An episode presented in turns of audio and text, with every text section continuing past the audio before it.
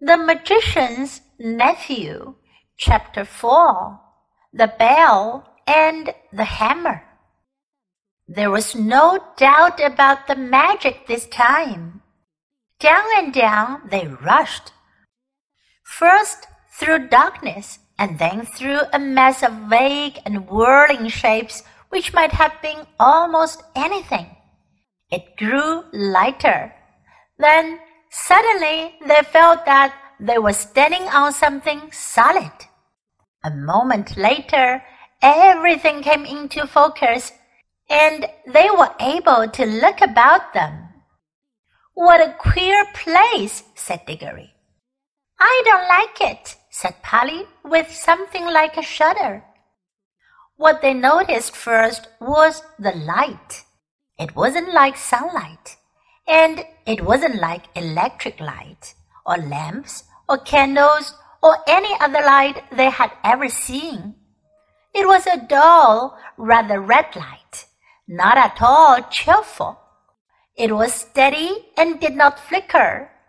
They were standing on a flat paved surface and buildings rose all around them. There was no roof overhead. They were in a sort of courtyard. The sky was extraordinarily dark, a blue that was almost black. When you had seen that sky, you wondered that there should be any light at all. It's very funny weather here, said Diggory. I wonder if we've arrived just in time for a thunderstorm or an eclipse.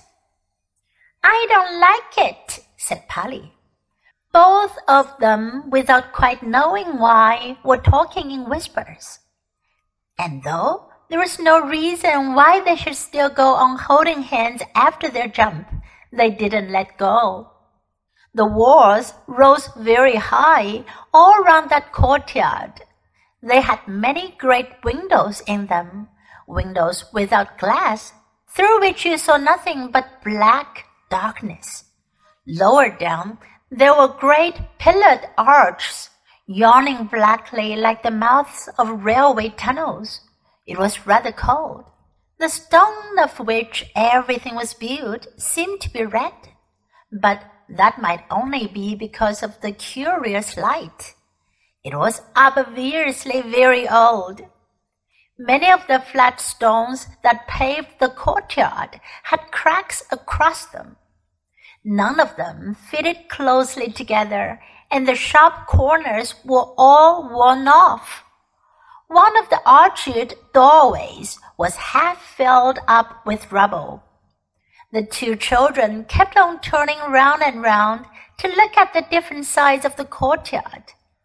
One reason was that they were afraid of somebody or something looking out of those windows at them when their backs were turned. Do you think anyone lives here? said Diggory at last, still in a whisper. No, said Polly. It's all in ruins. We haven't heard a sound since we came. Let's stand still and listen for a bit, suggested Diggory. They stood still and listened, but all they could hear was the thump thump of their own hearts. This place was at least as quiet as the wood between the worlds, but it was a different kind of quietness, the silence of the wood had been rich and warm. You could almost hear the trees growing and full of life. This was a dead, cold, empty silence. You couldn't imagine anything growing in it. Let's go home, said Polly. But we haven't seen anything yet, said Diggory. Now we're here, we simply must have a look round. I'm sure there's nothing at all interesting here. There's not much point in finding a magic ring that lets you into other worlds if you are afraid to look at them when you've got there. Who's talking about being afraid? said Polly, letting go of Diggory's hand. I only thought you didn't seem very keen on exploring this place. I'll go anywhere you go, We can get away the moment we want to, said Diggory. Let's take off our green rings and put them in our right hand pockets. All we've got to do is to remember that our yellow are in our left hand pockets. You can keep your hand as near your pocket as you like, but don't put it in or you'll touch your yellow and vanish. They did this and went quietly up to one of the big arched doorways which led into the inside of the building. And when they stood on the threshold and could look in, they saw it was not so dark inside as they had thought at first. It led into a vast, shadowy hall which appeared to be empty.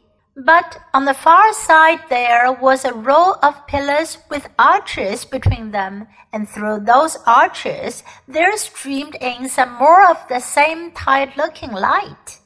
They crossed the hall, walking very carefully for fear of holes in the floor or of anything lying about that they might trip over. It seemed a long walk. When they had reached the other side, they came out through the arches and found themselves in another and larger courtyard. That doesn't look very safe, said Polly, pointing at a place where the wall bulged outward and looked as if it were ready to fall over into the courtyard. In one place, a pillar was missing between two arches, and the bit that came down to where the top of the pillar ought to have been hung there with nothing to support it. Clearly, the place had been deserted for hundreds, perhaps thousands of years. If it's lasted till now, I suppose it'll last a bit longer, said Diggory. But we must be very quiet. You know, a noise sometimes brings things down like an avalanche in the Alps. They went on out of that courtyard into another doorway, and up a great flight of steps and through vast rooms that opened out of one another till you were dizzy with the mere size of the place. Every now and then they thought they were going to get out into the open and see what sort of country lay around the enormous palace. But each time they only got into another courtyard. They must have been magnificent places when people were still living there. In one, there had once been a fountain. A great stone monster with wide spread wings stood with its mouth open, and you could still see a bit of piping at the back of its mouth, out of which the water used to pour. Under it was a wide stone basin to hold the water but it was as dry as a bone. In other places, there were the dry sticks of some sort of climbing plant which had wound itself round the pillars and helped to pull some of them down. But it had died long ago, and there were no ants or spiders or any of the other living things you expect to see in a ruin. And where the dry earth showed between the broken flagstones, there was no grass or moss. It was all so dreary and all so much the same that even Diggory was thinking they had better put on their yellow rings and get back to the warm, green, living forest of the in-between place when they came to two huge doors of some metal that might possibly be gold. One stood a little ajar, so of course they went to look in. Both started back and drew a long breath, for here at last was something worth seeing.